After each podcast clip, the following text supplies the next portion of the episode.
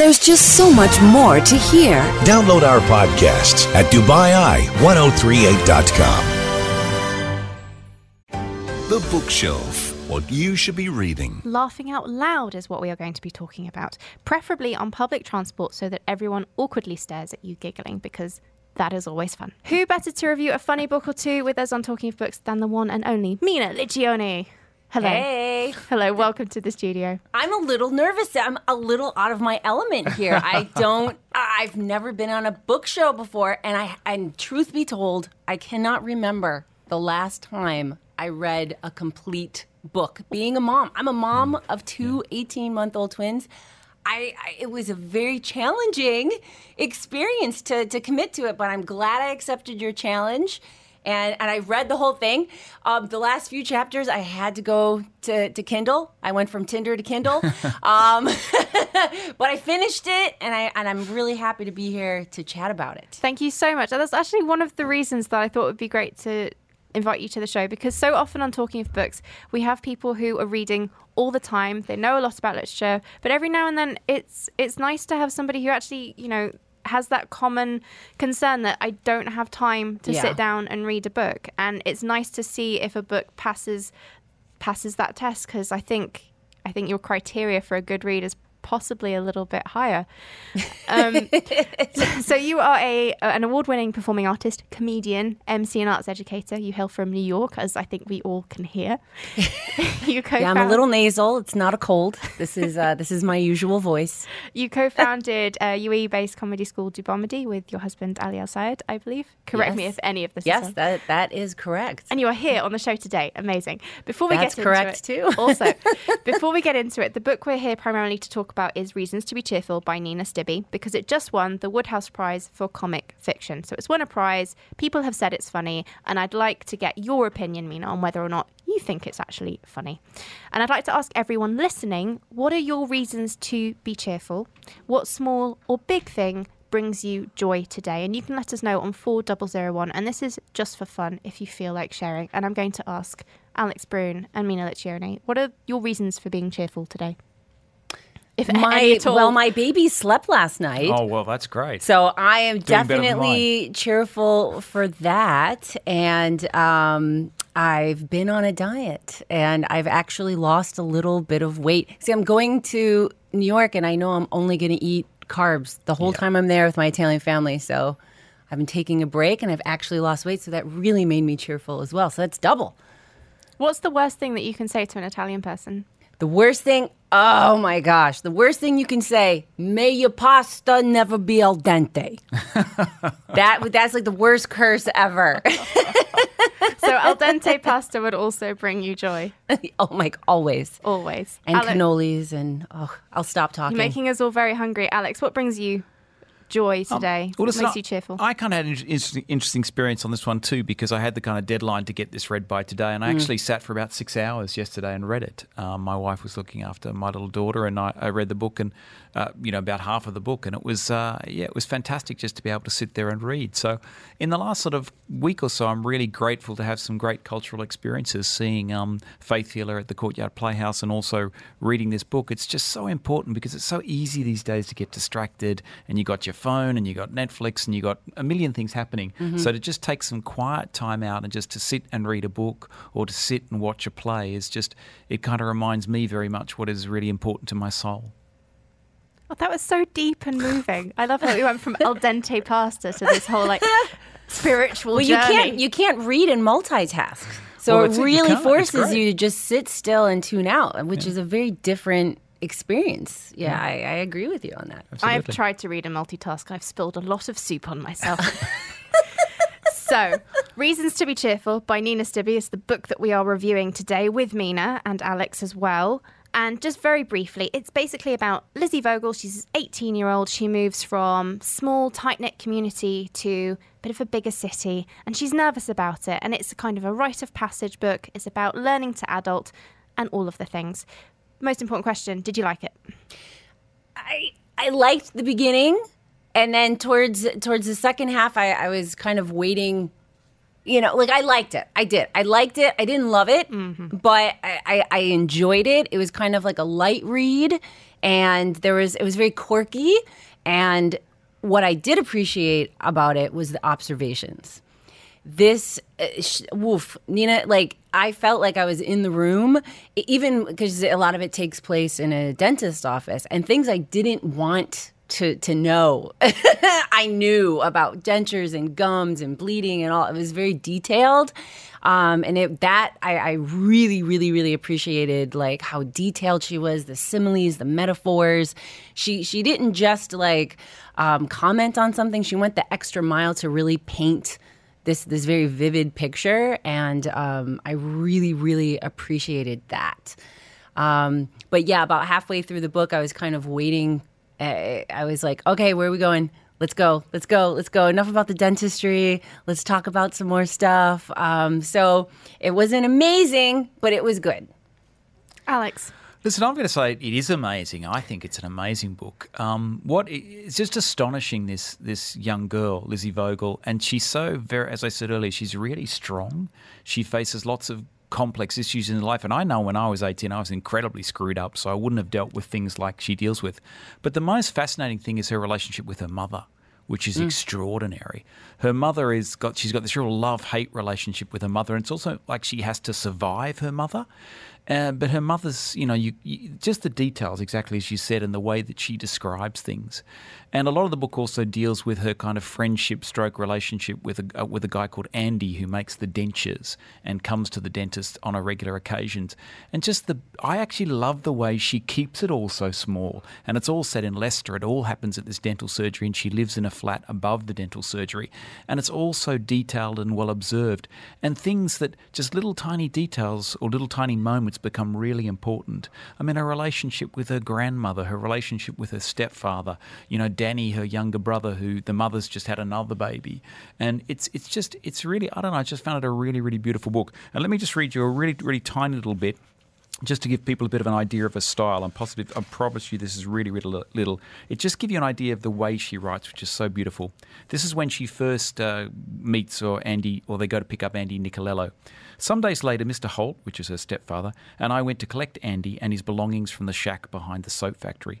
We'd gone in the snowdrop van, which hadn't been necessary as Andy only had a battered suitcase, an old John Collier carrier, and a motorcycle helmet. He was sitting on the suitcase by a five bar gate. As we pulled into the lane, it was like a play for today, because one small muddy child sat on the gate and another watched from a tree. I didn't get out of the van in case Tony appeared with a Stanley knife and started a fight, which is what would have happened in a play for today. But I was recalling my own home leaving when the stolen spoon had been discovered. Tony didn't appear, and Mr. Holt opened the back doors. Andy said his farewell to the two boys, clambered in, and then sat on the floor, silently crying all the way home. I got up to comfort him, but Mr. Holt asked me to sit down again for safety reasons. If I'd been driving, I'd have, I'd have pulled over, but Mr. Holt knew that wouldn't have been what Andy wanted, and by the time we got back home, he seemed a bit better. She and it just, it just to me, it sums up beautifully the mix of comedy and, and Mm. melancholy and, and just beautiful writing. It wasn't what I expected it Yes, to be. Yes, absolutely. Yes. That's for sure. I It mean, and the ob- the observation was definitely there, and I found myself chuckling out loud at certain moments. But Mm-hmm. I think I felt in a similar way that I was I was waiting for something. Mm-hmm. I, I always felt like I was waiting for something, and I could see the inherent wittiness of why it won the the prize, especially with a name like the Wodehouse Prize for comic fiction. I mean. There's a the Wodehouse style is quite you know British and witty, and it's in keeping with that but yeah, I, I did feel similarly like I was waiting for the next thing to happen and it never quite hit. Well, I guess the thing that drives the book is the relationship between Lizzie and Andy. That's the big kind Yeah. of thing, and the tension. It's all about the- relationships, Yeah, and will- and that that was a big part of it. For Will sure. they get together or won't they get together? And then, really interestingly, her mother then becomes a rival for Andy's affections, or which is Yeah, really that was kind of creepy. That was a little creepy. You're like, oh, But, but it's really it, it is. But I actually really really believed it. So she's worried that her mother, who is you know is going to steal Andy away, and then when you think something's going to happen, something else quite unexpected happens. Probably with about two thirds of the way through, which really takes the book in a very very different direction. Which again, as Yeah. you say, is unexpected. And uh, I, I really love that about it too. But I think it's just her skill with words as a writer. Admiring another way a writer can describe a situation and keep it so vivid and so real and so entertaining. When it is, it's you know, who wants to read a book about a dental surgery? But you know, this one held me the whole 275 pages. It's, it's interesting. This is why it's great to disagree because it's interesting how different people respond you know differently to literature. And the writing i think is phenomenal. That there were certain passages where i read it and i thought this is exactly what it's like to be confused and growing up. There's one moment where she's talking about the telephone calls that she enjoys having while she's at the dentist surgery. She probably shouldn't be chatting to random people, but you know, it, she describes how she needs it because she's quite lonely and moving away. Uh, her mother is quite happy for her to move out, mm, but but she isn't, and mm. she's constantly seeking connection. She says these calls became important to me because I had never, I had surprisingly few visitors to the flat in the early days. My sister never seemed to fancy the two bus journey, and no invitations out except from Tammy. And whatever my mother might say about never admitting it, I was lonely. Adulthood had come upon me like the creeping darkness of night, and I felt lost. As a child, I'd have wandered about until I found someone to play with, whether their parents liked it or not, or a building site to run around, or an injured bird to nurse back to health, and that would have been me happy. Mm. And then her mom also tells her later on, like, never admit you're lonely. Exactly. That was like keeping up with appearances. Uh, so it was definitely the relationship with the mom was was definitely very complex, and and I was always interested to see where it was going to go. And I think with comedy, um, if you feel bad, if you feel really bad for the character, it's hard to laugh at them. It's hard to laugh. So, like Alex was saying, there was a big, there was a shift. There was a, a plot twist that happened. That so for the maybe the second half of the book, I kind of saw the whole scenario and the story in a very different way. So it was harder for me to laugh because of that. Um, and also, which wasn't a funny topic, but I really liked, is that she talked. One of the characters she was accusing of uh, potentially being a, a xenophobe. And there, I had to actually ask a few of my my English friends. I was like, "What's the NHS? Is is that like what kind of is that like the national health system?" Because I didn't really understand what that was. And my friend was explaining to me um, that oh yes, you know, there's this type of healthcare, and then I said, well, why wouldn't a dental office accept that? And so someone had to explain to me, and that for me, I was like, I wanted to hear more about that because that that was talking about a much like you have all these light kind of fun observations and very intricate relationships with complexities, but then you have this really important topic that's just kind of floating around. There's been an interesting experience for you. You were you were talking off air about the fact that it was it was a great experience actually finishing the whole Yes. book and Yeah, because it's really easy to start a book and then not get back to it, and then months later it's still sitting there. Like I read, read a lot of plays, and they're fast reads. I read a lot of articles, but to, a book is a commitment. It's a commitment. It is a commitment. You know, you don't want to just you know go on a few dates. You know, it's like no, it's a commitment. It's a relationship, and and I really, really, I, I'm glad that, that you gave me this this challenge because I, I committed to it.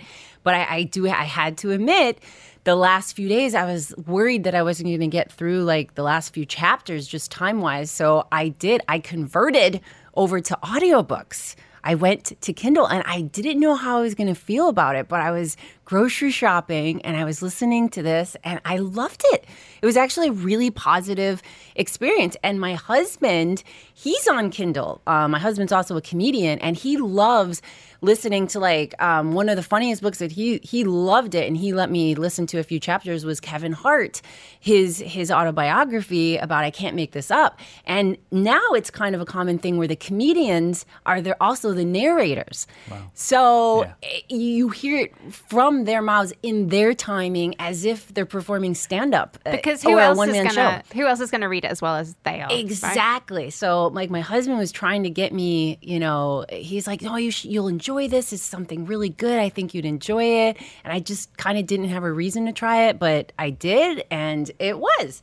It was great, and and it's hard, definitely as a mom and running a school and working and uh, to not multitask is very very challenging. But with audiobooks, I, I had a little bit more freedom. So I'm glad that I did both. I had the bet, you know, I, I did a little bit of both and I was like, woohoo! Because it's it's such a common conversation that I end up having with people is like how do you how do you actually read so many books each week? And it's a conversation mm. that we have a lot in the festival office because we're, we're all reading constantly. But but it is a common concern like how you how you actually fit in reading throughout the day. And you know how prolific Stephen King is as a writer? Mm. He's Yeah. equally prolific as a reader. And that's one of the mm. things that he's been asked as well like how on earth do you also write so much and read so much? And he says that he he has a book with him everywhere he goes. Wow. And any spare minute where he is waiting in line for anything, you think about how many lines that you end up waiting in, how many hours you spend driving in your car where you could be listening to a book. Yeah. That all adds up. And so he's he's in the queue for the cinema, he's reading his book. He's always got his finger on the page. He's always reading whenever there's a spare minute. So I Commitment. Well, well Yeah. yeah. Well, you think about how much time you waste probably, you know, reading on your phone Yes. or reading social Yes, media. true. If you change that over to reading a book, but I just want to mention really quickly because there's a really other interesting thing in the book is there's this whole strand about uh, her Lizzie's mother wants to be a novelist. So Yes. she's trying to write this novel and get Yes. it published by Faber and Faber. And it's absolutely hilarious. And she wants to get published by Faber and Faber because the person she's writing to, her name is Patience Tidy. And she just has this idea that I'd love my edit to be Patience Tidy. And then she changes her nom de plume to Mildred Quietly because it'd be work more better with Patience Tidy. And this Yeah. goes through the whole thing. So I wonder how autobiographical it is, how much, and it's all set back in the sort of late 70s, early 80s, where I guess Nina was growing up, how much it is autobiographical about Nina's life, or how Yeah. much she's drawn on that. And, she also, her wanted to be a writer. And she was talking about wanting to be a writer, but more of a columnist at the Yeah. time. But I thought the same thing. I was like, wait, Yeah. is how much of this is true? Yeah, she wants to write. Lizzie wants to write for Women's Own. Yeah. So there's this there's this great conversation that she has about oh yeah I'm reading lots of magazines. I really love them. And her mother is just horrified. Yeah, yeah, yeah. she can't stand it.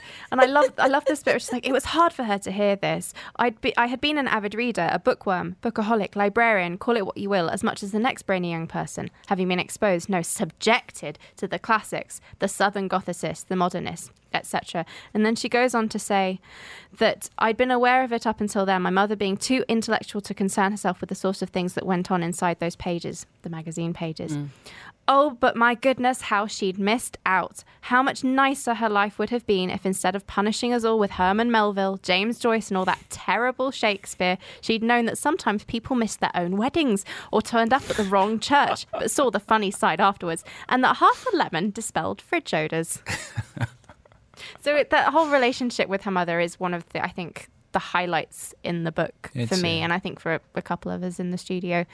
I just want to talk a bit more about. You mentioned Kevin Hart. I think Mm. a book that comes up as a favorite in terms of funny writing is Tina Fey's memoir. I was Bossy just Pants. going to say that. Te- Bossy Pants was fantastic. And a lot of people talked about, it, and I thought it was just another one of those celebrity memoirs where, okay, if you like the person, you'll like the book. So if you're a Tina Fey fan, you'll enjoy Mm. it. But I have had a lot of responses from people saying, actually, it's a great book. She's a phenomenal writer. Mm. Yeah, and she was talking about there's there's an interview with between her and David Letterman and he brought up her book and the process of writing that book. And she said of any movie of all those those years of writing at Saturday Night Live where it's crunch time. You have to write mm. so many sketches in one week. There's a huge turnaround. She said the book was by far the most challenging um, because she had just turned 40 and she was pregnant for the first time and there was all these things going on and she was still working and she was worried that it wouldn't be good. And uh, naturally she her the bar for her is is pretty high in terms of writing and comedy so she was worried that it wasn't going to be the best that it could have been. Um, and in you know and everyone loved it so she was just saying she's like yeah i don't know if i'm going to write another book anytime soon but i'm i'm definitely proud of it and she's glad that she did it but it, she said it was a very very stressful uh, experience for her and i was surprised because she writes so many scripts and and and sketches and all kinds of stuff i would have thought that would have been more pressure but I guess again, when you step outside of that, when you get used to writing for scripts specifically, it's a different type of writing. Um, and also, this was personal. It was about her. There was no characters to hide behind. So that, I'm sure that was was a part of it as well. But it was great. It was a really fun book. What was the last book that made you laugh, Alex? Wow, that's a really good question. Well, reasons to be cheerful, of course. Well, there other- you go. Other than reasons to be Listen, tearful. before that, I must admit I'm not a. I have a really strange relationship with comedy. A very strange relationship Mm. yeah, with you comedy. did pick tragedy earlier when I said comedy or tragedy. Yeah, because I just, I, I, I- forced comedy. I, I, Nina, you're going to throw me out of the studio. I don't like stand-up comedy. That's okay. I don't like it. I A just, lot of people don't. It's I all right. find it so forced, and it's like you sit there and I'll laugh, and it doesn't matter what the guy says. Um, a lot of stand-up comedy is very offensive, which I find extremely surprising in Dubai that it's very offensive. But it's like we, I'll stand here, I'll say stuff, and you laugh, and it actually doesn't matter what the guy says. If you decide to laugh, you'll laugh. If you decide not to laugh, you won't laugh. Mm. And I find so much stand-up comedians they're just not funny. Mm. And it's just like this really incredibly forced thing. and I'd like to see where this conversation Well, goes. listen, I'd like to hand over to, to Mina because just off air she said some really beautiful things, which I'd like her to repeat about the great things about stand-up comedy. Yeah, No and pressure. you know what? Everyone has their opinion, and comedy is subjective. Um, I have to admit, even myself, when when I was younger, I come from a very a Broadway background. Um, so stand up comedy as a performer was something for me. You know, I was an autist. You know, and and a lot of stand up comedy that I had seen in the clubs was very vulgar and very brash and negative, and and I felt like they felt angry some of the people and some comics not at all but some comedians i was like yeah that's that's not who i am. And a lot of my friends were encouraging me to do stand up and i was like i had to find my own voice. I had to you know comedy stand up starts with truthfulness and you can't hide behind this character. I mean there is some some you know personas and character stand up but for the most part it starts from a very truthful place and you're talking about tragedy versus comedy. Um, for me, uh, pain and tragedy in time is comedy. And you can reflect on those very painful experiences in your life and then flip them into jokes. And a lot of times people can laugh because they've gone through the same thing, but just don't want to talk about it in public. You know, and and I do. I, I also agree with you that there are very very vulgar comics. There are shock comics. Sometimes they just want to provoke. Some comics are angry. No one really want, no one really likes an angry comic who rants, uh, but that does happen sometimes. And then you have you'll find comedians that you find really relatable. You know, topics that you're like, oh wow, I, I can really relate to that. Um, like Dave Chappelle right now. uh, I mean, he's he's always talk like he's not just a comedian. He also there's so much commentary that goes on, and and then George Carlin, he was like more. He was like a yeah, he was way ahead of his time. He, he was there was like philosophy involved. There was like wow, and and I also really like Gabriel Iglesias, and he just mo- makes fun of himself, and he and he and he really brings like Latino life into the forefront. So so there's a lot of positives. And again, comedy is subjective. So if that's if you're not into it, then you're not into it. But I really hope that that you know you find one comic one stand-up comedian and you're like you know what i actually related to that and and it might change your view And on that note, uh, we went around the Dubai office and we asked the wonderful presenters and colleagues here Oh. what the funniest book or author they've ever read was, and this is what they had to say. There's two books that come to mind. The first one is This Is Going to Hurt. It had me absolutely laughing out loud to the point that my other half kept asking uh, why I was laughing so much. Um, it also is quite emotional though, so it can make you quite sad, but generally hilarious. Um, the other one is A Man Called Ove. It had me laughing and crying in the same sentence. It's absolutely brilliant. Um, so both of those. You know, I'm quite dull. I tend to write or read business books, but one in particular I really like. It's it's called Jacked Up, and it's by a guy called Bill Lane. Now he was the speechwriter for Jack Welch for 20 years when he was at, at General Electric, and the stories he tells and the way he tells them are just incredible. I'm not going to repeat any of them now because the language is colourful and the subject matter is not always politically correct, but at times that book is laugh out loud funny, and it shouldn't be because it's a business book. It should be dry, but my word, he's very good. Tell you another guy who's really, really good. Again, it's a business book, but it is funny. It's Michael Lewis. Now, he's the guy who wrote Moneyball, which became the movie with Brad Pitt about investing in baseball players. But he wrote a book about the financial crisis. And it's a kind of travel book as well. So he travels to all the countries that saw bits of the financial crisis. So Iceland, he goes to, he goes to Greece. And what he does is he relates the problems specific to them in the financial crisis to various traits and characteristics or stereotypes about the people of that country. The one about Germany and why it managed to dodge the financial crisis, or at least the worst of it, is fascinating. Again, I am not going to tell you what it is, but it is hilarious. It's just so well observed. And these smart people, yeah, they're smart, yeah, they're insightful, but they are darn funny. I read a lot of self help books because I really enjoy them.